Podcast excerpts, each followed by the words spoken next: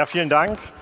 Herzlich willkommen und guten Morgen auch von mir. Mein Name ist Heinrich Wefing. Daniel hat es gesagt, ich bin bei der Zeit für die Politik mit zuständig.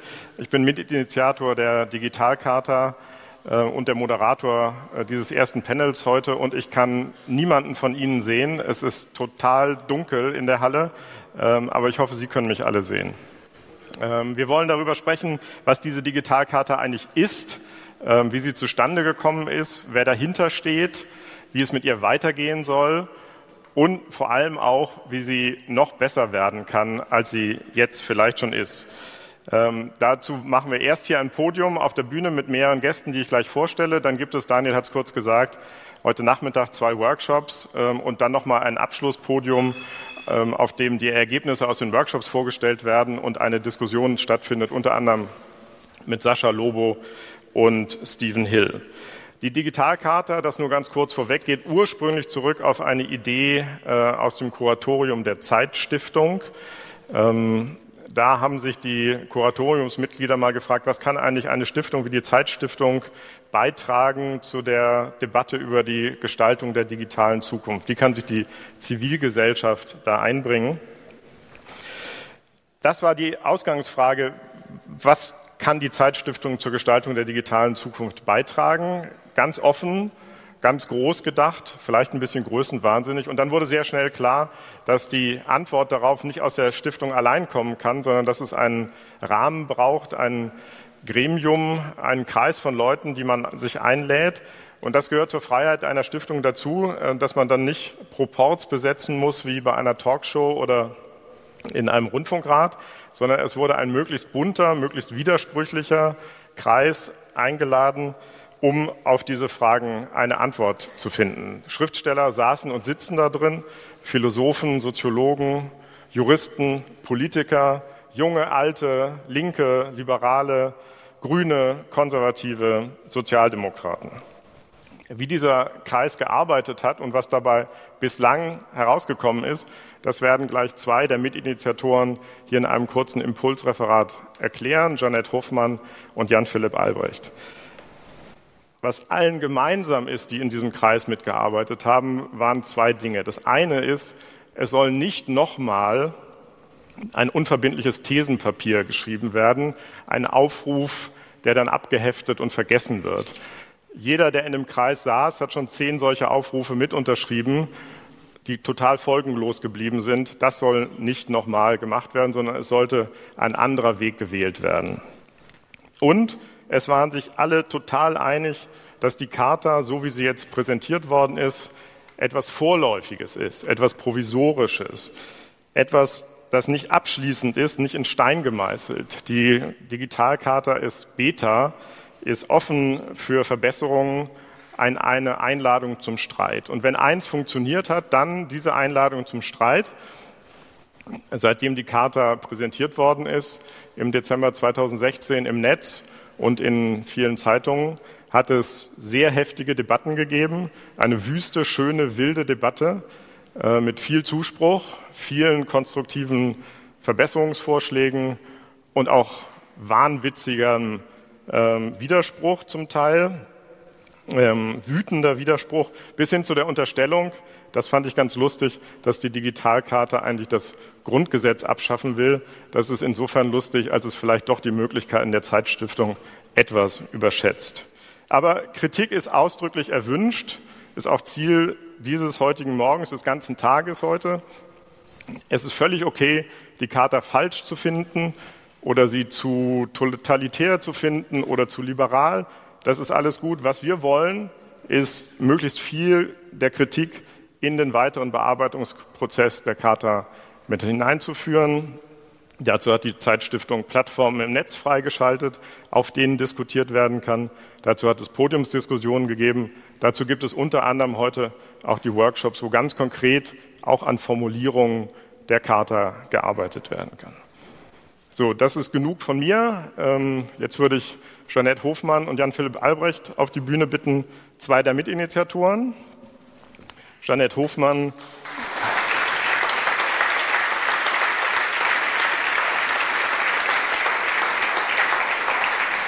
Janet Hofmann ist Politikwissenschaftlerin am WZB hier in Berlin und sie ist mit ihrer eigenen Formulierung interessiert an Internet, Urheberrecht, Regulierung von und durch Technik. Und Jan-Philipp Albrecht ist Abgeordneter im Europaparlament für die Grünen und einer der Schwerpunkte deiner Arbeit ist die Durchsetzung der Bürgerrechte im digitalen Zeitalter. Jetzt kommt euer Impuls, danach diskutieren wir auf dem Podium und danach gehen wir ins Publikum. Auf geht's. Ja, vielen Dank, Heinrich. Ähm, zunächst zu der Frage, warum wir das überhaupt gemacht haben und warum wir uns in diesen Prozess begeben haben.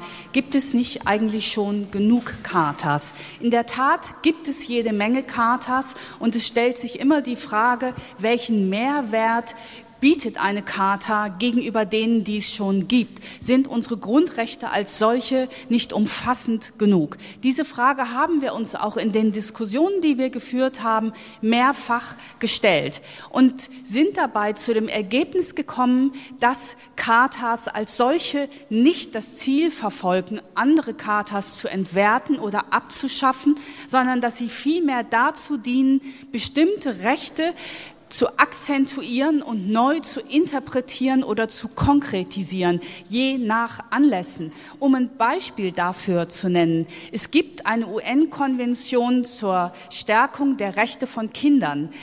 Diese Konvention bedeutet ja nicht, dass Kinder von anderen Chartas oder Grundrechtskonventionen nicht geschützt worden wären, sondern es bedeutet, dass es ein Anliegen gab, die Rechte so zu stärken, dass sie Kinder im Besonderen auch schützen. Und so kann man unser Projekt auch verstehen. Es geht um die Frage, ob in der Zeit der Digitalisierung unsere Grundrechte, so wie wir sie bisher verstehen und vor allem auch wie Gerichte sie auslegen, ob ob sie sozusagen stark genug sind, um unsere kollektiven und individuellen Selbstbestimmungsrechte auch weiterhin zu schützen, äh, so dass wir im digitalen Raum uns so bewegen können wie zuvor im analogen Raum auch. Es geht also um die Frage, müssen unsere Grundrechte wasserfest gemacht werden für die Zukunft. Und dieses ist sozusagen der Auftrag, den wir uns selbst gegeben haben. Es ist eine Art Prüfauftrag,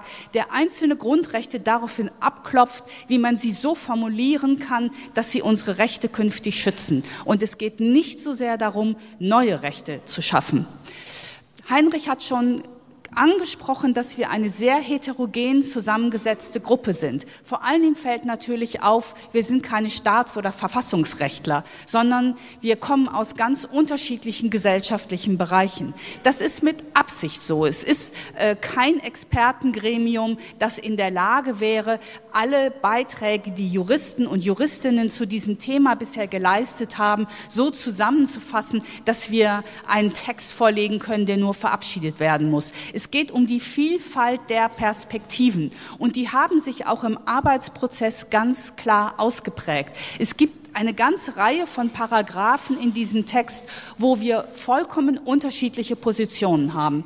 Jan und ich zum Beispiel haben unterschiedliche Auffassungen zur Frage der informationellen Selbstbestimmung ähm, im Datenschutz, wie das künftig, welche Rolle sie spielen sollte und wie sie formuliert werden sollte.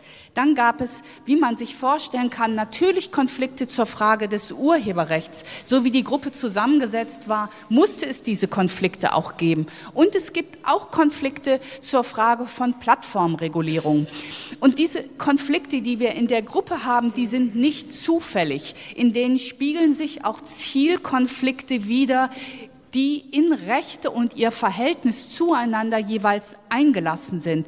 Das heißt, so eine Karte hat den Auftrag, diese Zielkonflikte zu erkennen und so auszubalancieren, dass Gerichte, wenn sie sich denn auf so eine Karte am Ende stützen, damit was anfangen können. Ähm, ein Punkt will ich noch erwähnen, der mich besonders, äh, mich persönlich sehr getrieben hat, und das ist äh, die Frage der Reichweite der Grundrechte. Bislang regeln Grundrechte ja die Beziehung zwischen Bürgern und Staat, und wir schlagen in dieser Charta vor, diese die Reichweite, die Geltungsreichweite von Grundrechten auch auf Unternehmen auszudehnen. Das ist einer der wirklich umstrittenen Konflikte gewesen und wir hoffen, dass wir darüber heute noch sprechen werden. Ja, und äh, Herr Wefing und auch Janet äh, Hofmann haben ja schon so ein bisschen äh, formuliert, woher wir in dieser in diesem Prozess kommen. Also, dass wir alle eingeladen wurden, in diesem Prozess äh, teilzunehmen. Und ich glaube, dass wir alle äh, die Einladung angenommen haben, weil wir eben die Notwendigkeit sehen, diesen Diskurs zu konkretisieren, so wie es auch Heinrich Wefing äh, formuliert hat. Und äh, während des Prozesses der Debatte in dieser sehr pluralen Gruppe, wo also diese Konflikte auch durch durchaus hervorgetreten sind, haben wir uns äh, dennoch darauf geeinigt zu sagen, wir wollen konkrete Textvorschläge machen, weil nur dann tatsächlich eine echte, konkrete und auch konstruktive Debatte über die Frage, was soll denn am Ende da stehen, was für eine Art Charta, was für eine Art äh, ähm, Regulierung oder Ergänzung auch äh, bestimmter Grundrechte, weil man nur dann das wirklich so konstruktiv diskutieren kann. Und äh, ein Gedanke, der von Anfang an mitgespielt hat, war, dass wir natürlich eine Gruppe sind, die jetzt sozusagen von einer deutschen Stiftung versammelt wurde und äh, vor allen Dingen eben auch dann äh, in, in, ja, im deutschen Raum zusammengestellt wurde, dass wir aber von vornherein sagen, wir wollen einen europäischen Debattenprozess mit äh, bereichern mit, einer, mit einem solchen Vorschlag. Das äh, war also nicht der Anspruch, jetzt soll quasi aus Deutschland eine EU-Charta vorgeschlagen werden, sondern der Anspruch, wir wollen einen Beitrag leisten, der auch anderswo in Europa in den vergangenen Jahren schon geleistet wurde. Zum Beispiel, um nur eins zu nennen, hat der italienische Senat äh, auch eine solche Gruppe einberufen, die eine Charta äh, der digitalen Grundrechte oder eine digitale Charta äh, entworfen haben. Und der ist tatsächlich am Ende auch vom italienischen Senat mit verabschiedet worden. Das war ein langwieriger Prozess und das ist ein Beispiel, auf das sich zum Beispiel auch das Europäische Parlament, äh, der Verfassungsausschuss äh, des Europäischen Parlaments berufen hat hat und dazu aufgerufen hat, in anderen EU-Ländern solche Prozesse und solche Vorschläge voranzutreiben, damit eben letztendlich eine Überarbeitung oder Ergänzung möglicherweise zum Beispiel der EU-Grundrechtecharta irgendwann in mittlerer oder ferner Zukunft, wenn wir einen nächsten Vertragskonvent zum Beispiel haben, im Lichte auch der Frage stattfindet, was braucht es eigentlich für Neuerungen, Ergänzungen oder Erläuterungen für das digitalisierte Zeitalter. Und diesen Beitrag, den wollten wir halt Mehrheit äh, in dieser Gruppe in jedem Fall äh, liefern und äh, damit einen Debattenanstoß leisten der letztendlich dazu führen kann, politisch das auch mit auf die Agenda zu bringen, wenn es zu einer solchen Reform der Grundlagen unserer Gesellschaft, der Verfassungsregeln geht. Und eines ist eben, glaube ich, auch wichtig. Natürlich äh, bauen diese Entwicklungen immer aufeinander auf. Also wir sind historisch natürlich immer in einer Tradition, die weit zurückgeht. Wenn man sich überlegt, zum Beispiel, woher die Grundrechte in Deutschland auch kommen, oder wenn, wenn man sich überlegt, woher kommen sie in der Grundrechtecharta, da hat es 1999, 2000 einen Konvent gegeben, geleitet von Bundespräsident Roman, dem ehemaligen Bundespräsidenten Roman Herzog, der leider Anfang des Jahres verstorben ist. Der hat damals äh, die, äh, den Konvent geleitet zur Grundrechtecharta der Europäischen Union und hat damals auch deutlich gesagt, das bezieht sich und steht natürlich in der Tradition auch dessen, was zum Beispiel in der Paulskirchenverfassung oder eben äh, beim äh, Verfassungskonvent zum Grundgesetz stattgefunden hat. Und in all diesen Prozessen hat es immer vorher, bevor es dann tatsächlich einen Konvent gegeben hat, wo Parlament Parlamentarier und Juristen, Staatsrechtler zusammengekommen sind, einen äh, zivilgesellschaftlichen Prozess gegeben, in dem eben vor allen Dingen auch Historiker wissenschaftlicher unter, unterschiedlicher Disziplinen, äh, zum, zum Teil also damals auch Dichter, äh, eben der Querschnitt der Gesellschaft zusammengekommen ist und diese Fragen diskutiert hat. Und übrigens, äh, bevor es die Paulskirchenverfassung gegeben hat, äh, hat es für die Vorlagen, die dem zuvor äh, äh aus der Zivilgesellschaft zugrunde lagen, haarische Kritik gegeben. Äh, das kann kann man also in den äh, historischen Berichten zu der Entwicklung, zu dieser Verfassungstradition nachlesen. Und ich glaube, das ist völlig normal. Das ist vollkommen richtig. Denn wenn es um die Grundlagen unserer Gesellschaft geht, wenn es um sozusagen die essentiellen ethischen und moralischen Linien geht, die uns äh, in Zukunft prägen, muss es eine emotionalisierte, harte und äh, durchaus absolut kritische Debatte von allen Teilen der Gesellschaft geben. Und deswegen äh, bin ich eigentlich ziemlich zuversichtlich, dass es uns auch gelingen wird, aus aus dieser Debatte, die jetzt bisher eben auch dann sehr offen und kritisch geführt wurde, einen konstruktiven Prozess äh, zu machen, äh, dessen Ende und Ergebnis wir alle noch nicht absehen können. Aber wir werden zumindest sehen, dass das Thema digitale Grundrechte auf die Agenda gebracht wird und möglicherweise eben wir auch äh, als Parteien und Politiker am Ende daraus zehren können, wenn wir wirklich Vorlagen für die Gesetzgebung oder für den nächsten Verfassungskonvent machen. Super, vielen Dank. Wir machen jetzt eine ganz kleine fliegende Umbaupause. Ihr beide setzt euch vielleicht. Ähm, es kommen zwei weitere Podiumsteilnehmer auf das Podium zu uns dazu. Einmal Christoph Kuklik, Chefredakteur von Geo aus Hamburg und Autor des Buches Die granulare Gesellschaft. Wunderbares Buch, wunderbarer Titel. Ähm, und es kommt dazu Johnny Häusler, ist schon da. Ähm, Netzaktivist, Unternehmer, Miterfinder der Republika, braucht ein Mikrofon. Danke nochmal, dass wir hier sein können. Danke, dass ihr hier seid. Und ich fange an mit einer Frage an Christoph Kuklik, der auch gefragt worden ist, ob er die Digitalkarte mit unterzeichnen will. Ja. Und er hat gesagt, nein, will ich nicht. Warum nicht? Ähm, hat verschiedene Gründe. Ähm, wir haben ja gerade hauptsächlich was über das Prozedurale gehört. Ich bin relativ spät eingeladen worden. Ich weiß jetzt nicht, ob das eine, ähm, ähm, irgendwie ein Kommentar über mich war oder ob ja, man am Ende noch Herabsetzung, jemanden, ob man am Ende klar. noch jemanden brauchte, um die, um die Unterschriftenlisten aufzufüllen. Ich weiß es nicht, das war jetzt gemein. Ähm, was ich sagen, echt gemein, äh, was, ich, äh, was ich sagen will, ich habe das ganze Prozedurale nicht mitbekommen. Also mir kam sozusagen am Ende mehr oder weniger die Letztfassung, wie sie dann auch äh, veröffentlicht worden ist, entgegen. Und ich kannte also die Debatten nicht, ich kannte nicht unbedingt die Differenzen auch innerhalb der Gruppe, sondern ich habe den Text gelesen und habe mir gefragt, meine Güte, unterschreiben fällt leicht, aber ähm, muss ja nicht alles unterschreiben. Will ich das wirklich unterschreiben? Oder gibt es Punkte, wo ich sagen würde, nee, das ist mir noch so unklar, dass ich es nicht unterschreiben will? Und da gab es einige Punkte. Und deswegen beziehe ich mich jetzt anders als das Prozedurale wirklich auf Inhalte, so wie Sie mir entgegengetreten bin. Und nochmal, ich bin kein Jurist. Ähm, ich bin sicher, ich verstehe auch manches falsch, aber das können wir dann vielleicht aufklären. Also, was waren die Punkte? Das erste war, ich bin überhaupt nicht davon überzeugt, dass wir digitale Grundrechte gesondert definieren sollten. Ich bin davon nicht überzeugt. Ich glaube, wir haben einen ganz passablen Grundrechtekatalog und ich habe noch kein Argument gehört, das mich grundsätzlich davon überzeugt hat, dass, es, dass, dass wir in eine grundsätzlich neue grundrechtliche Situation gekommen sind. Ich glaube, wir haben haufenweise Anwendungsprobleme und Umsetzungsprobleme ohne Ende. Aber ich sehe nicht, dass wir ein grundrechtliches Problem haben. Das ist das Erste. Das Zweite, ich lese den Text und dann kam sowas vor wie, die Grundrechte, äh, sozusagen auch Private sollen grundrechtsverpflichtet sein. Ich weiß, das ist eine wilde Debatte. Ähm, meine Vorstellung, vielleicht laienhaft war, dass Grundrechte grundsätzlich Abwehrrechte gegen Staat sind. Ich weiß, dass es Drittwirkung gibt und so weiter, dass es längst nicht mehr so klar ist, hier Staat, da Private. Ich habe hm? hab nur trotzdem das Gefühl, dass ich mir nicht vorstellen kann, wie das aussehen soll. Ich greife jeden Tag in meiner Arbeit als Redakteur in Grundrechte ein, Meinungsfreiheit. Ich sage Leuten, nee, das könnt ihr nicht veröffentlichen. Wie, also gilt das da? Habe hab ich da plötzlich irgendwelche Verpflichtungen, die ich bisher nicht habe? Habe ich nicht verstanden.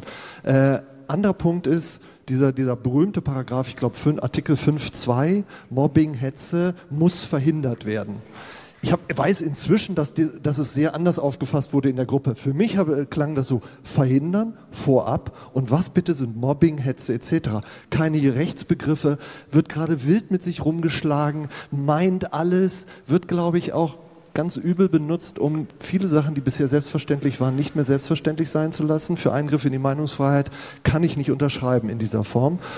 Und der letzte Punkt ist ein bisschen was Allgemeineres. Ähm, so bei Formulierungen wie äh, ethisch normative Entscheidungen müssen von Menschen getrieben, äh, äh, ge, ähm, äh, getroffen werden. Und da gibt es noch einen anderen Punkt, den ich jetzt nicht, komme ich gleich wieder drauf.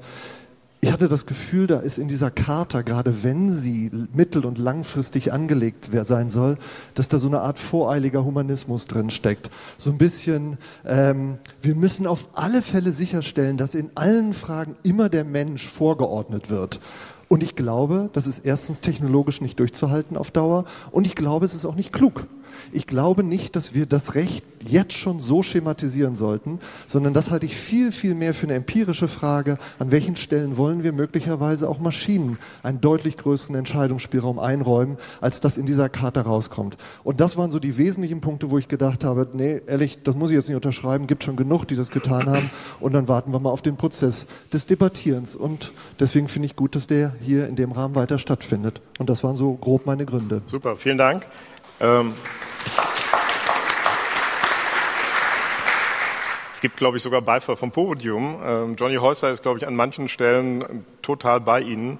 Ich wollte ihn fragen, was wäre jetzt deine Erwiderung auf diese Kritik zum Beispiel von. Ich habe da keine Erwiderung drauf, ich kann das äh, alles sehr gut nachvollziehen. Ähm, für mich war das ein wahnsinnig spannender Prozess, Teil dieser Gruppe zu sein. Ähm, einer, der auch dazu geführt hat, dass ich, ähm, ich habe, du weißt das, in den Monaten vorher darüber nachgedacht, ob ich aktiver in Politik gehen sollte. Ich glaube, nach diesem Prozess habe ich festgestellt, Nein. Dann war es total kontraproduktiv. Äh. War, könnte man als kontraproduktiv sehen. Nein, also man muss einfach dazu sagen, dass ich äh, in so einer großen Gruppe und dass man da plötzlich neben einem Christoph Käse sitzt, der einfach eine ganz andere Lebensperspektive hat als ich, sage ich mal. Das ist schon ähm, sehr, sehr komplex, wenn man äh, als Demokrat damit umgehen möchte, dass man auch Meinungen, die man nicht teilt, irgendwie äh, zumindest integrieren muss oder zumindest die Debatte führen muss, die wir ja geführt haben, die auch sehr, sehr kontrovers war und wo wir uns wirklich um einzelne Wörter gestritten haben, um dann letzten Endes aber doch wieder mit Versionen da zu sitzen, wo äh, ich, andere, andere wieder mit anderen Artikeln gesagt haben, das geht so nicht. Ich muss zugeben, dass ich irgendwann dann am Ende so gedacht habe, naja, aber es ist ja offen und dann vertrauen wir mal darauf, dass da jetzt ganz viele Leute mitmachen und dann wird das sich schon alles gerade rücken. Und äh, das hat ja teilweise auch funktioniert. Also ich habe äh, tatsächlich ja die vielen Kommentare auf der Seite auch wirklich, wirklich alle gelesen. Und der Großteil davon ist schon sehr produktiv, muss man sagen, was mich äh, freut. Und da sind viele gute Vorschläge dabei. Ähm, ich glaube aber, dass man ähm, die Kritik so in ganz in, in, ungefähr fünf, sechs verschiedene Punkte aufteilen kann. Also was war, es gibt ja Kritik am Prozess, es gibt Pro äh, Kritik am Inhalt, völlig zu Recht. Es gibt Kritik an denen, die mitgemacht haben, auch okay. Ähm, es gab äh, Kritik an juristischen Formulierungen. Da muss ich sagen, bin ich so ein bisschen, ja, habe ich so gedacht, die juristischen Formulierungen, die kommen dann am Ende, wenn wir erstmal gesagt haben, wo wollen wir denn inhaltlich hin? Weil, ähm, dass man von Anfang an das juristisch betrachtet, fand ich ein bisschen schwierig, weil ich habe großen Respekt vor der Profession, ähm, sehe aber durchaus auch manchmal Anwälte als Teil eines Problems. Insofern, also wenn man da von Anfang an nur über Wortglaubereien, hey, ist mehr Applaus als du gestern teilweise hattest. Entschuldige. Ähm, hast du richtig verstanden, ne? Als, so als Witz. Wo war ich? Bei Juristen, ja. Genau. Also das hat mich schon, das hat mich schon überrascht, weil ich hatte zum Beispiel auf Twitter so mit Juristen bis dahin nicht viel zu tun. Da, da bin ich in einer Art angegangen worden, wo ich gedacht habe, hoppla, ist das jetzt justiziabel? Jan, vielleicht äh, an dich nochmal die Frage, äh, sorry, erst an Janette vielleicht die Frage, diese Frage, brauchen wir andere Grundrechte, brauchen wir mehr Grundrechte und sind Grundrechte überhaupt das richtige Instrument, um sich gegen private Machtzusammenballung zur Wehr zu setzen? Das ist ja eine ähm, der Kritikpunkte von Christoph Kuglik. Also ich würde jetzt mal so ganz abstrakt formulieren, dass einem Grundrechte ja statischer vorkommen, als sie eigentlich sind. Sie sind ständig im Prozess der Neuinterpretation. Jedes Gericht fügt irgendwas hinzu, akzentuiert irgendwas, schwächt was ab. Ähm, also insofern sind sie beweglicher, als man denkt. Und gelegentlich grundsätzlicher zu fragen, sind sie wirklich so, wie sie sind, gut, um uns als Bürgerinnen und Bürger zu schützen in Zeiten, in denen wir so dramatische Transformationsprozesse durchlaufen, finde ich als solches schon mal als aus sozialwissenschaftlicher Perspektive wirklich klug zu tun? Diese Frage sollten wir uns sowieso stellen. Und wir müssen, finde ich, eine Atmosphäre und einen Tonfall schaffen, wo das konstruktiv möglich ist und nicht jedem, der das tut, unterstellt wird, Erfolge irgendwelche nebulösen dritten Ziele wie berühmt werden oder so. Das finde ich einfach Quatsch. Ähm, und jetzt würde ich gern noch mal auf den einen Punkt, den ich auch schon vorhin erwähnt habe, eingehen, nämlich die Frage, ähm, ob Grundrechte, das finde ich fast entscheidender, müssen sie ausgedehnt werden in ihrer Reichweite, als müssen völlig neue formuliert werden. Ich glaube, so viel neue brauchen wir gar nicht, sondern man muss gucken, sind sie so, wie sie formuliert und ausgelegt werden, gut genug, um uns zu schützen. Und ähm, wir haben uns ja auch lange verständigt über die Frage, ob es sinnvoll wäre, Grundrechte auf das Handeln der IT-Industrie, um die geht es ja letzthin, äh, die auszudehnen.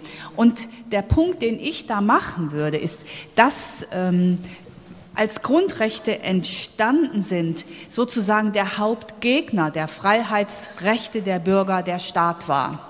Ähm, das hängt auch damit zusammen, dass zur Zeit der Formulierung der Grundrechte sehr viel mehr Aufgaben in staatlicher Hand waren als heute. Wir haben ja seit den 80er Jahren eine wirklich intensive Periode der Privatisierung von vormals staatlichen Aufgaben durchlaufen.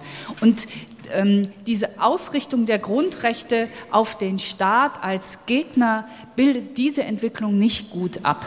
Und daher kommt so grundsätzlich die Idee zu fragen, müssen dann Grundrechte auch gegenüber großen Unternehmen geltend gemacht werden?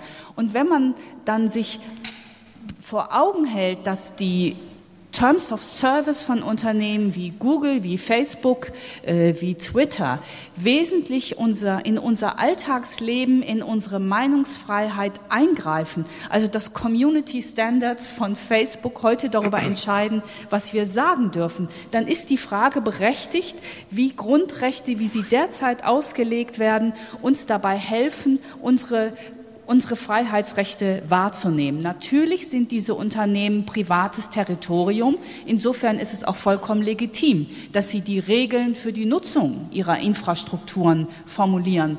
Aber trotzdem stellt sich die Frage, wie sich diese Regeln verhalten zu unseren Freiheitsrechten. Wollen Sie direkt sind, dazu?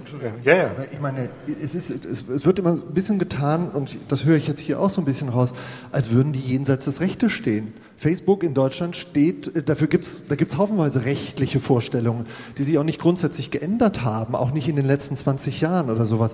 Und die unterliegen natürlich diesen Rechten.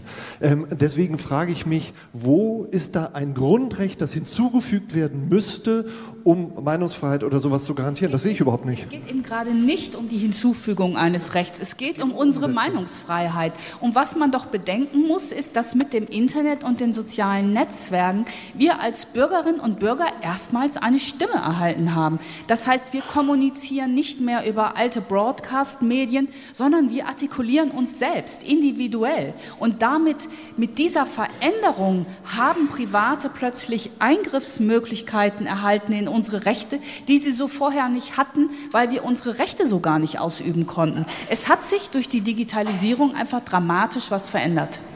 Wollen Sie noch einmal direkt dazu? Ja, das hat es. Ähm, ich denke nur, dass sozusagen so das Auswechseln des Feindes keine gute Idee ist. Auswechseln. Ähm, das ist ein Missverständnis. also ich, ich, ich, wenn, wenn, man in dieser Terminologie bleiben soll, ich glaube, historisch kann man schon sehen, dass das erstmal Abwehrrechte gegen den Staat waren. Ähm, ich glaube, es ist viel tiefer als die 80er Jahre. Was ich glaube nur, dass, ich meine, wenn wir jetzt aktuelle Entwicklungen in diesem Land anschauen, Netzwerkdurchsetzungsgesetz, dann sehen wir, dass Eingriffe in die Meinungsfreiheit immer auch noch staatlich teilweise ja. stattfinden, auch wenn inzwischen die Privaten dafür instrumentalisiert werden. Also ich bin mir da nicht so ganz sicher, ähm, wie wir das, wie wir das sozusagen gegeneinander abwägen. Und ich glaube nur, dass, die, dass, dass, dass wir dass wir die Privaten, dass die sich natürlich drittwirkungsmäßig etc. an Sachen halten müssen, aber dass wir sie trotzdem nicht genau so behandeln sollten, wie wir staatliche Einrichtungen behandeln. Mir würde es ja schon reichen, wenn ich äh, eine gewisse Transparenz in diesen Regeln hätte. Also ich glaube, das ist ja, wenn wir, wenn wir kein, ist doch klar, dass wir immer wieder über Facebook, Google, Twitter und so weiter reden, weil das halt wirklich die, die, die Großen sind, um, äh, um die es geht. Ähm, mir würde es schon reichen, wenn ich bei Facebook einfach wüsste, was sind denn diese Community-Standards? Von dem, was man aus den Recherchen von Journalistinnen und Journalisten in den letzten Jahren ge gelesen hat, sind das äh, Standards, die sich teilweise täglich ändern, ähm, wo nicht ganz klar ist, wo natürlich auch Fehler passieren, was manchmal auch okay ist, aber da sitzt, da sitzt ja teilweise wahnsinnig junge Menschen, die da auch manuell dann Inhalte filtern und dabei geht natürlich, da passieren auch Fehler. Da will ich jetzt gar nicht mal groß drüber reden, aber ich weiß einfach nicht, was sind die Standards bei Facebook. Und das wäre schon, ich weiß nicht, ob, das hat jetzt natürlich in so einer Karte nichts verloren, aber vielleicht ja auch doch. Vielleicht kann man ja sagen, ab einer bestimmten Größe muss einfach transparent und verständlich dargestellt sein, wo da meine Rechte sind, wo Grenzen sind und wo nicht. Jeanette, sorry, 60 Minuten sind einfach brutal wenig Zeit und wir haben jetzt noch 15 Minuten. Ich wollte äh, Jan Philipp noch, was, Jan. noch, einmal ganz kurz reinholen in die Debatte über den Punkt, den Christoph Puklik auch angesprochen hat, diesen Artikel 5.2. Mobbing, Hetze soll verhindert werden. Ähm, und da auch vielleicht die Gelegenheit schaffen, einmal darauf hinzuweisen, dass es schon eine weitere Überarbeitungsstufe gibt. Genau, also ich äh, glaube, es ist jetzt mittlerweile ja deutlich geworden, das hat Janette äh, ja auch mehrfach jetzt betont, dass wirklich sehr unterschiedliche Auffassungen diesbezüglich äh, existierten. Und ich glaube, egal wie man äh, sowas äh, sozusagen formuliert und wie man versucht, das zu konkretisieren, man wird immer sehr unterschiedliche äh, Emotionen und Antworten darauf finden. Auch die Grundrechtecharta der EU findet eine andere Antwort auf diese Frage als das Grundgesetz. Äh, und man bewegt sich irgendwo äh, in, in den Formulierungen dazwischen.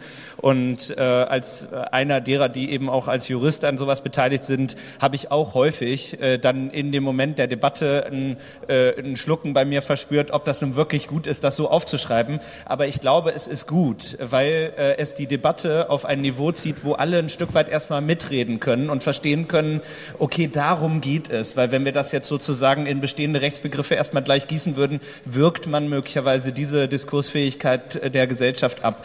Äh, trotzdem trotzdem muss man am Ende zu dem Punkt kommen, wo man dann auch wieder äh, ein Stück weit das runterbricht auf das, was es konkret heißen soll äh, und was es dann auch im rechtlichen Sinne bedeuten würde. Und deswegen haben wir gerade bei diesem Artikel jetzt auch nochmal neue Formulierungen auf den Tisch gelegt, die sich stärker auch an dem orientieren, was zum Beispiel in den existierenden Grundrechtekatalogen äh, formuliert wird, aber eben auch durch gedankliche Ergänzungen. Und das übrigens auch in anderen Bereichen, insbesondere bei dieser Frage der Drittwirkung, wo eben klar ist, dass das, was Sie jetzt auch zuletzt gesagt haben, dass dass es natürlich eine Differenzierung geben muss bei der Frage, wie Grundrechte gegenüber äh, dem Staat wirken und wie sie gegenüber der Privatwirtschaft, gegen individuellen Akteuren, übrigens auch gegen individuellen Personen gelten.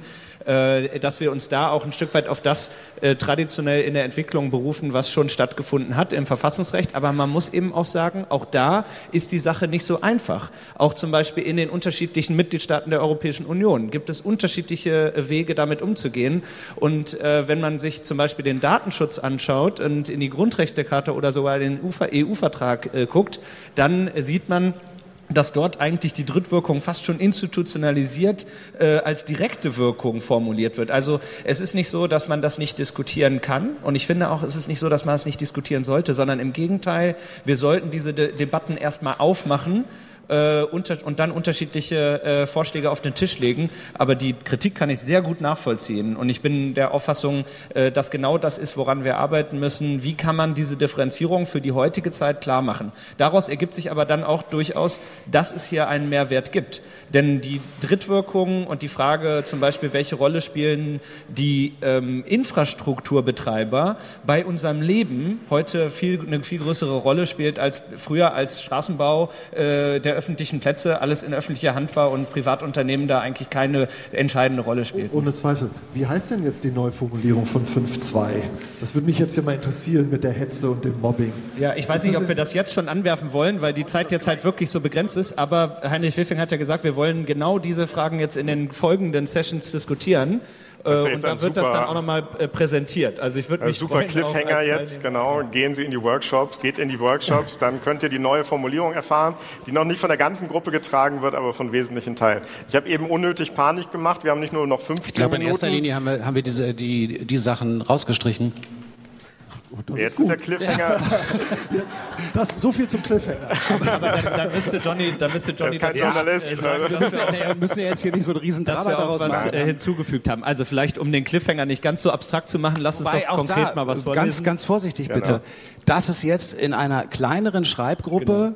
getan worden der Input der anderen und natürlich auch der Info, Input von viel, viel mehr Menschen, nämlich von hoffentlich denen, die hier äh, gleich mit dabei sind, der fehlt. Also wenn, was, es ist einfach so, ich, ich erhebe bei nichts, wo ich gesagt habe, ja, so finde ich es gut, den Anspruch, dass es gut ist. Und das meine ich ganz, ganz ehrlich, weil ich bin weder Jurist, noch bin ich irgendwie perfekt im Ausformulieren. Man braucht dafür die, äh, die Kraft der vielen. Also was ich glaube, was der, vielleicht der größte Erfolg der Digitalkarte so ist jetzt, allen Leuten so zeigen, wie wahnsinnig kompliziert sowas auszuhandeln ist. Also ich meine, das ist sozusagen Politik. Das klingt aber so ein bisschen wie Trump, der gesagt hat irgendwie, Weise, hey, ich, ich wusste toll. nicht, wie kompliziert äh, so ein Healthcare ist.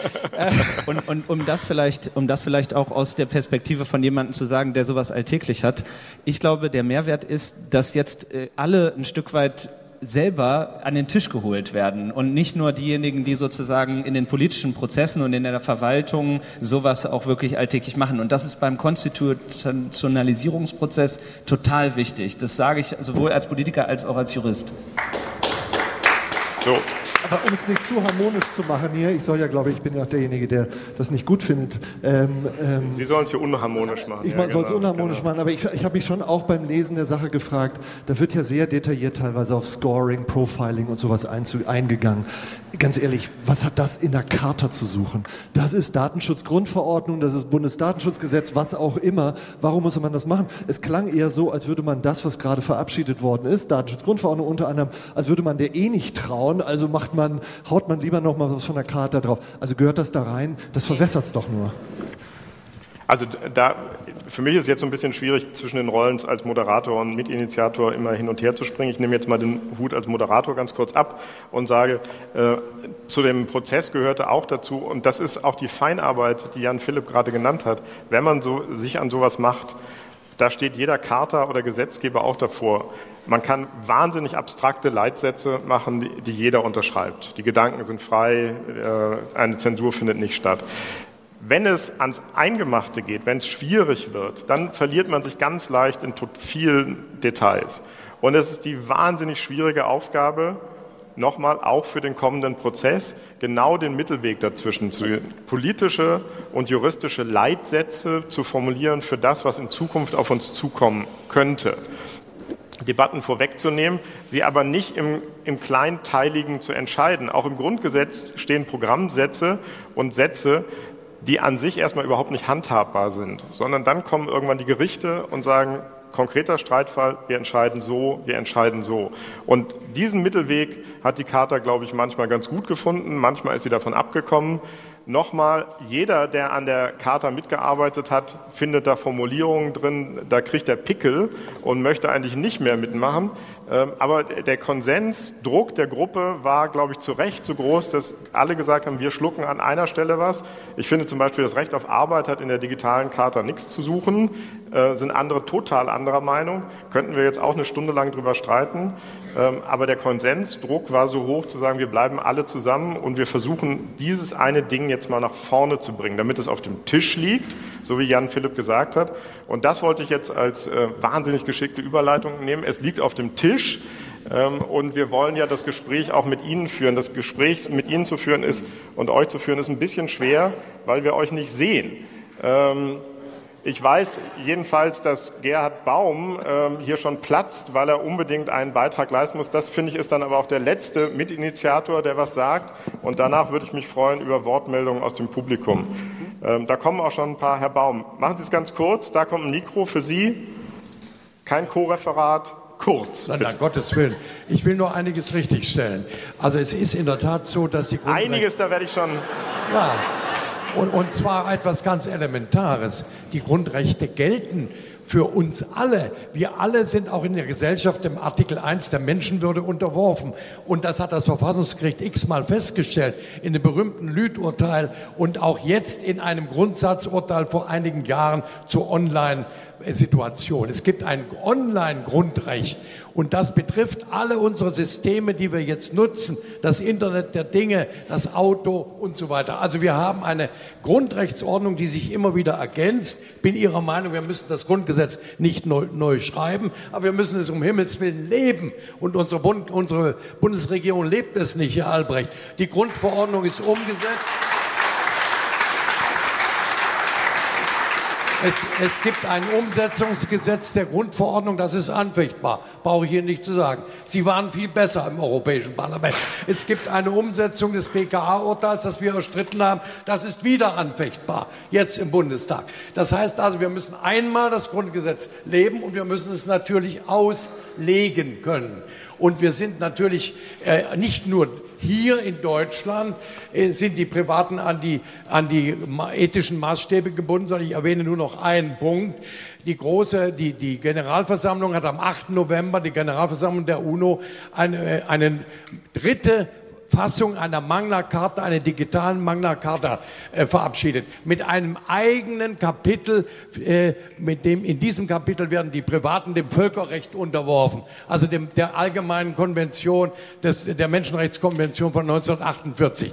Wir haben eine, eine feste Grundlage, nur müssen wir mit der jetzt leben. Und deshalb ist auch der Diskussionsprozess wichtig, den wir führen. Den zivilgesellschaftlichen Diskussionsprozess. Es geht um Recht, aber das Recht wird überhaupt auch nur lebendig, wenn wir es ernst nehmen. Vielen Dank.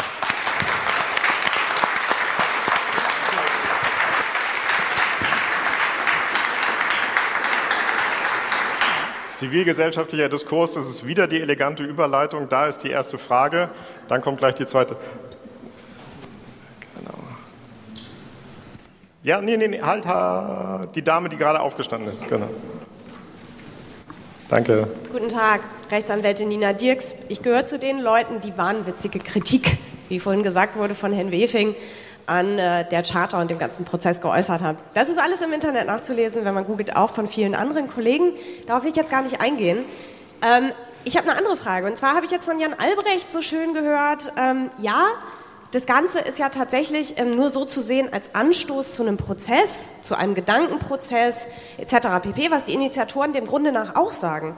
Die Initiatoren haben es ja aber schon in die allerunterste Stufe des Gesetzgebungsprozesses gegeben, wo ich mich dann frage, wie kann man einerseits immer behaupten, nein, wir haben ja keine Ahnung und wir wissen das auch alles nicht so genau, wir wollen nur was mal so reingeben, wir wissen auch gar nicht, wie wir das in die Regelungssystematik reinkriegen sollen, aber wir geben es jetzt trotzdem mal rein. Wie passt das zusammen? Und dann, weil ich nämlich Können sehr Sie noch ganz kurz sagen, was Sie damit meinen, in den untersten Weg reingegeben? Na, Sie haben es ja sozusagen, ähm, wenn ich richtig informiert bin, das im Europäischen Parlament vorgestellt und damit die allerunterste Stufe angestoßen. Da kann gleich Jan Philipp Da was kann dazu Jan gerne sagen. gleich Ja, auch, das ja. Mhm. kann das viel besser als ich auch ausführen. Wie dem auch sei, es wurde es auch extrem suggeriert und es wurde eigentlich auch suggeriert, okay, wir brauchen das jetzt unbedingt.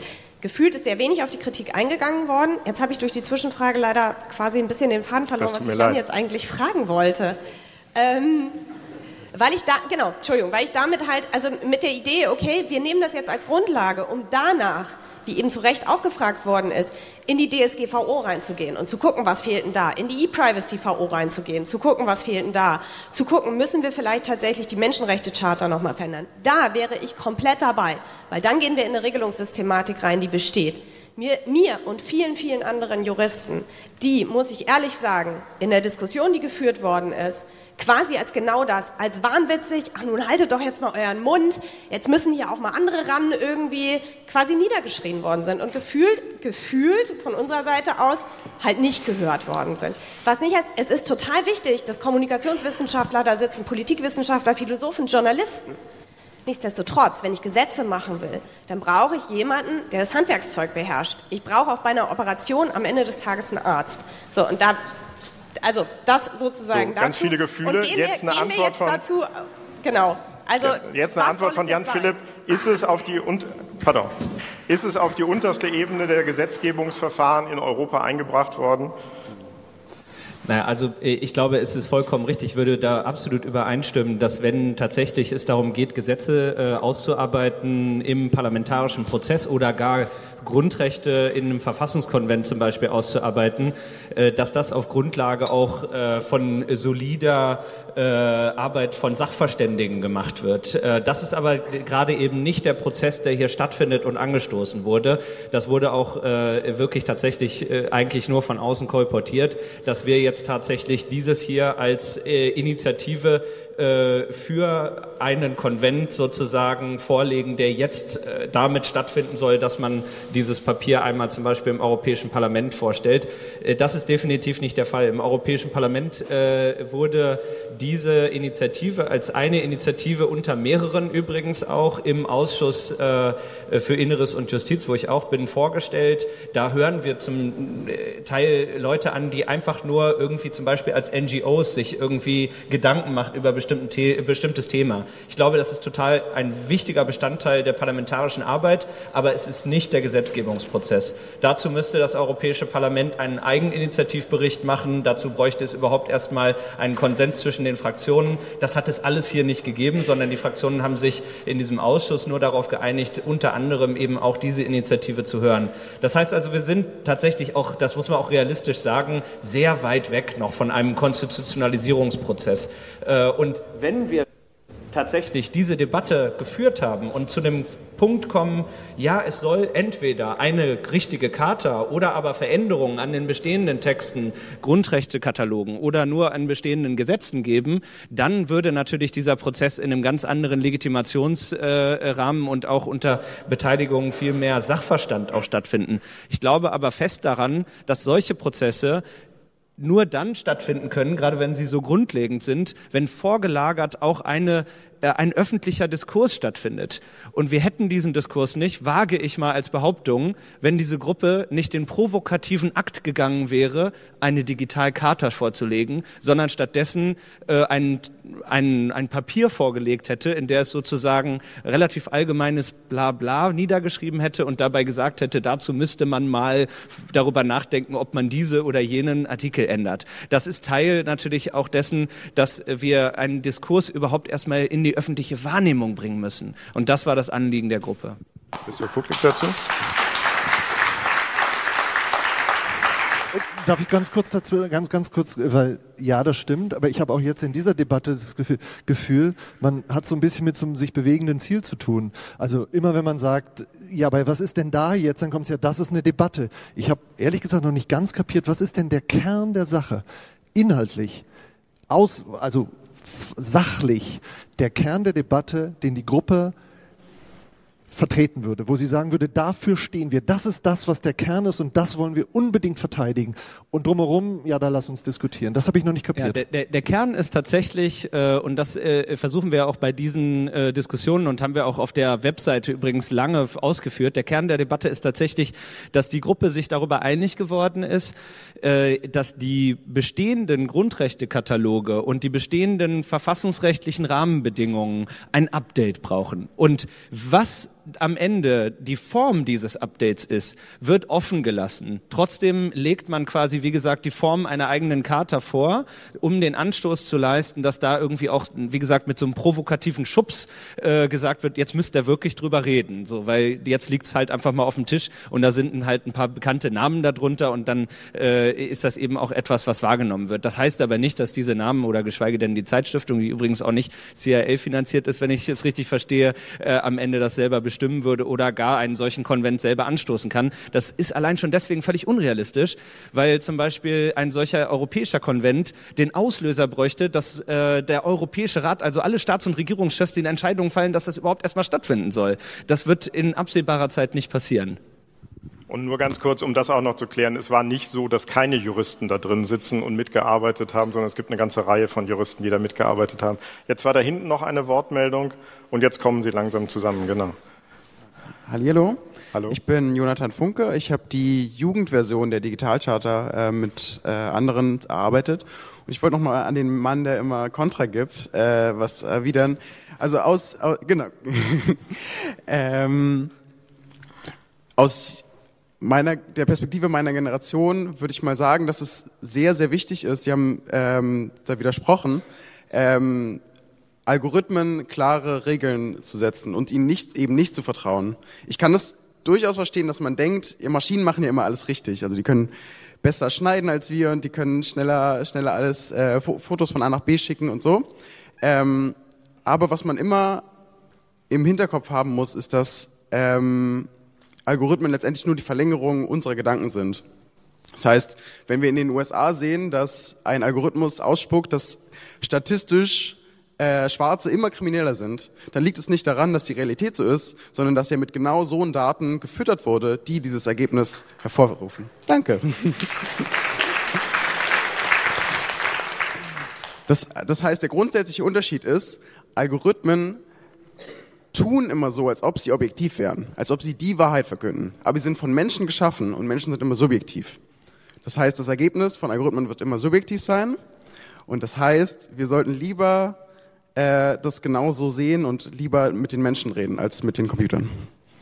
Wollen Sie direkt dazu? Äh, also ich habe das Gefühl, das war ein Missverständnis. Ich behaupte nicht, dass Algorithmen immer objektiv sind und oder irgendwas in diese Richtung. Ich glaube nur, dass wir und ich würde auch der These zustimmen, dass da viel, also hauptsächlich die Datenqualität, was wird da eingespielt etc. Also da gibt es viele Probleme. Ich glaube nur, dass wir nicht für alle Zeit sagen können, dass die menschlichen Entscheidungen besser sind als die Entscheidungen, die wir eventuell mit Maschinen auch gemeinsam erzielen können. Das ist nur mein Punkt. Und ich habe nur darauf gesagt, ich habe nur gesagt, dass ich das Gefühl hatte, dass in der Digitalkarte tendenziell ähm, das so ein bisschen ähm, so dargestellt wird, dass die, dass, dass Menschen am Ende gewissermaßen doch das Prärogativ haben sollen. Und da bin ich mir einfach nicht ganz sicher. Ich würde sagen, zum jetzigen Zeitpunkt haben wir keinen Anlass, das anders zu regeln. Aber ich halte das gerade für eine Digitalkarte, die in die Zukunft gucken muss, nicht unbedingt für das letzte Wort. Das war alles, was ich sagen will. Die ganzen Probleme von algorithmischen Entscheidungen, von Score und so weiter, das, äh, die, die, da bin ich ganz bei Ihnen. Die sind immens. Okay, jetzt war da drüben eine Wortmeldung. Nee, nee, sorry, dahinter, gleich, Sascha. Ist auf. Einfach reden. Hallo? Nein? Anderes Mikrofon. Hallo, Sebastian Alscher von der Piratenpartei. Also ich finde, wollte sagen, ich finde es erstmal sehr gut, dass das Ganze aus einer ähm, Gruppe, die die Gesellschaft vertritt, losgestoßen wird und nicht aus dem Ministerium, wo nachher sowas rauskommt wie das Netzwerkdurchsetzungsgesetz. Zumal es auch in meinen Augen eben Aufgabe der Gesellschaft ist, sich darüber Gedanken zu machen. Ähm, ich finde die Frage mit Sicherheit spannend, ob wir eine separate äh, Digitalkarte brauchen oder ob bestehende Gesetze reichen. Aber mein Eindruck ist so ein bisschen, ähm, das können wir uns sparen, weil jetzt existiert die und es wäre wahrscheinlich nichts gefährlicher, als es so sterben zu lassen. Deswegen wäre es jetzt mein Eindruck, da sollten wir uns vielleicht dann jetzt einfach äh, weiter bewegen. Ähm, also ist einfach so das Gefühl, das ist ein bisschen jetzt irreversibel, muss aber auch gar nicht schlimm sein. Was mich interessieren würde, und ich bin halt kein Jurist, inwieweit besteht denn die Möglichkeit, daraus eben Feedback-Prozesse auszulösen, die dann in die einzelnen Gesetze wieder äh, zurückgespült werden? Hast du noch ein Mikro? Ja. Ja, ich, ich, ich würde da ganz kurz äh, direkt drauf eingehen, weil ich finde das total wichtig. Ich finde, ähm, wir können, wir sind ja mitten in der Debatte über Grundwertefragen, auch in der Gesetzgebung. Äh, du hast gerade das äh, Netzdurchsetzungsgesetz gesagt, da ist ja die Debatte auch absolut nötig, dass wir über diese Grundwerte nochmal sofort diskutieren und nicht erst warten, bis sozusagen dieses Update der Grundrechtecharta oder Grundrechtekataloge, die wir haben, äh, passiert ist ähm, sondern im Gegenteil, die Debatte, die muss jetzt stattfinden. Das heißt, wir haben eigentlich einen parallelen Prozess. Wir haben den Prozess darüber, wie können wir unsere konstitutionalisierte Gesellschaft erneuern, auf ein neues Fundament bringen, damit wir äh, quasi in Zukunft auch ein bisschen klarer haben, was sind denn die wichtigen Grundwerte bei, und das nicht bei jedem Gesetz neu diskutieren müssen. Wir müssen aber parallel dazu eigentlich gerade, und äh, Gerd Baum hat es angesprochen, ähm, BKA-Gesetz und Co., genau diese Fragen äh, jetzt äh, diskutieren diskutieren. Und bei, ich arbeite sehr intensiv an dem Thema Robotik und künstliche Intelligenz jetzt im Europäischen Parlament. Da sind so offene Lücken, was ethische Abwägungsfragen, was äh, zivilrechtliche ähm, Grundregeln angeht, was ähm, äh, Fragen des Zusammenlebens zwischen Menschen und zwischen Menschen und Unternehmen und zwischen Staaten und Unternehmen oder zwischen Staaten und Staaten angeht, die äh, diskutiert werden müssen. Deswegen bin ich absolut da, dabei zu sagen, es kann nicht die einzige Lösung sein, darüber theoretisch oder in so einem äh, Verfassungsrahmen zu reden, sondern wir müssen diese Wertedebatte parallel dazu akut bei jedem Gesetzgebungsakt gerade oder bei jeder politischen Diskussion neu führen. Ein Satz dazu? Ja, Anderthalb? Ich muss noch mal einen Schritt zurückgehen auf Ihren Punkt, dass Menschen nicht notwendigerweise die besseren Entscheidungen treffen. Ich habe gerade noch mal darüber nachgedacht, was ich daran schräg finde. Und jetzt kann ich es formulieren. Das Problem mit den Algorithmen und den Menschen ist nicht, wer die bessere Entscheidung trifft, sondern es geht um Rechenschaftspflichtigkeit und Verantwortung. Ein Algorithmus kann ich nicht zur Verantwortung ziehen.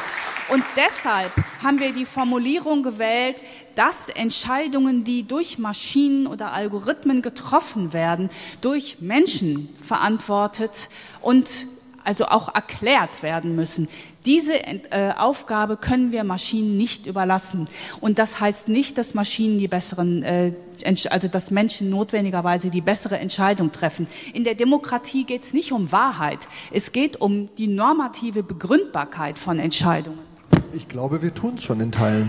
Ich, ich will das gar nicht. Ich, will, ich, ich rede hier nicht davon, dass das der bessere Weg ist oder sowas. Nur wir haben es zunehmend mit Maschinen zu tun, wo diese Formen, KI und so weiter, selbstlernende Systeme, wo das nicht mehr in dem Sinne möglich ist, wie wir das bisher für möglich gehalten haben. Ich, darauf will ich hinweisen. So. Daraus ergeben sich ganz viele Probleme, aber ich finde eben, dass das, ich hatte da das Gefühl, dass sozusagen die Digitalkarte zwar so, so, ein hehren, so, so eine hehre Sache formuliert, aber eigentlich dem Sachproblem nicht gerecht wird. Okay, ich glaube, wir haben jetzt noch äh, vier Minuten. Wir haben noch zwei Wortmeldungen. Einmal hier vorne, dann Sascha Lobo. Nicht? Ähm, Schönen guten Tag, jetzt funktioniert es. Björn Stecher von der Initiative D21. Ich finde auch, es wurde gerade schon angesprochen, dass das digitale Zeitalter mehr ist als nur Google, Amazon und Apple, sondern dass wir eben halt genau über die Fragen reden müssen, über selbstlernende Systeme, künstliche Intelligenz, autonomes Fahren, Mobility, Blockchain, was es alles gibt, was denn das eben halt für Auswirkungen auf die Gesellschaft hat. Und ich glaube, da sollte die Grundrechtecharta eben halt das auch mit dem Blick nehmen und auch ein bisschen wegkommen von der ganzen reinen Datenschutzdebatte. Ähm, weil ich glaube, äh, es geht auch um einfache äh, Beispiele, wie wenn ich Siri frage, ich möchte mich umbringen, wo ist die nächste Brücke, ob mir Siri die nächste Brücke nennt oder eine Telefonseelsorge. Ähm, ich glaube, das sind so ganz kleine, einfache Beispiele, die aber, glaube ich, für die nächste, äh, für unsere Zukunft wichtig ist. Ähm, eine Frage habe ich ähm, ob die digitale Charta, wenn sie dann fertig ist, ob es auch verankert ist, einen institutionellen Debattenraum fortzuführen. Denn wenn wir über Grundwerte und Werte sprechen in der Gesellschaft, dann ist es immer ein dynamischer Aspekt und äh, ist eigentlich auch nie zu Ende. Und was mir fehlt in der gesamten digitalen Debatte ist so einen institutionellen Debattenraum, wo wir gesellschaftlich immer wieder diskutieren können und auf die Dynamik der, der Digitalisierung äh, einen Raum haben, wo wir immer wieder diskutieren können. Republika ist ein Raum dafür, aber vielleicht gibt es auch noch einen anderen Raum dafür. Check, check, one, two. Ähm, das ist, was wir uns alle schon seit vielen, vielen Jahren wünschen. Ne? Das ist wirklich so ein, so ein ähm, digitalen öffentlichen Diskursraum gibt, wo das immer weitergeht, weil eigentlich brauchen wir diese Updates vielleicht dauernd in den nächsten Jahren, Jahrzehnten und so. Und das äh, wünsche ich mir auch. Es gab ja einige Ansätze, sowas zu probieren. Die sind dann ganz oft leider im Sand verlaufen, weil ich glaube, wenn man wenn man solche Plattformen schafft, dann muss man sie entweder wahnsinnig bewerben, also mit viel, viel Geldern und riesigen Plakaten auf der Straße, damit da wirklich äh, genügend Menschen mitmachen, damit man wirklich davon reden kann, dass der, dass das, was dabei rauskommt, auch tatsächlich irgend, ähm, irgendein Gewicht hat. Ähm, ich weiß nicht, wie man so eine Plattform hochziehen könnte. Also ich weiß es technisch ungefähr, aber ich weiß nicht, wie man dafür sorgen könnte, dass es wirklich äh, dann ein Raum ist, wo wir ständig diese ähm, Werte neu auf den Prüfstand stellen und gemeinsam versuchen, irgendwie den Mittelweg zu finden oder den demokratischen Prozess anzu, anzustoßen. Ich fände es sehr gut, wenn es sowas gäbe.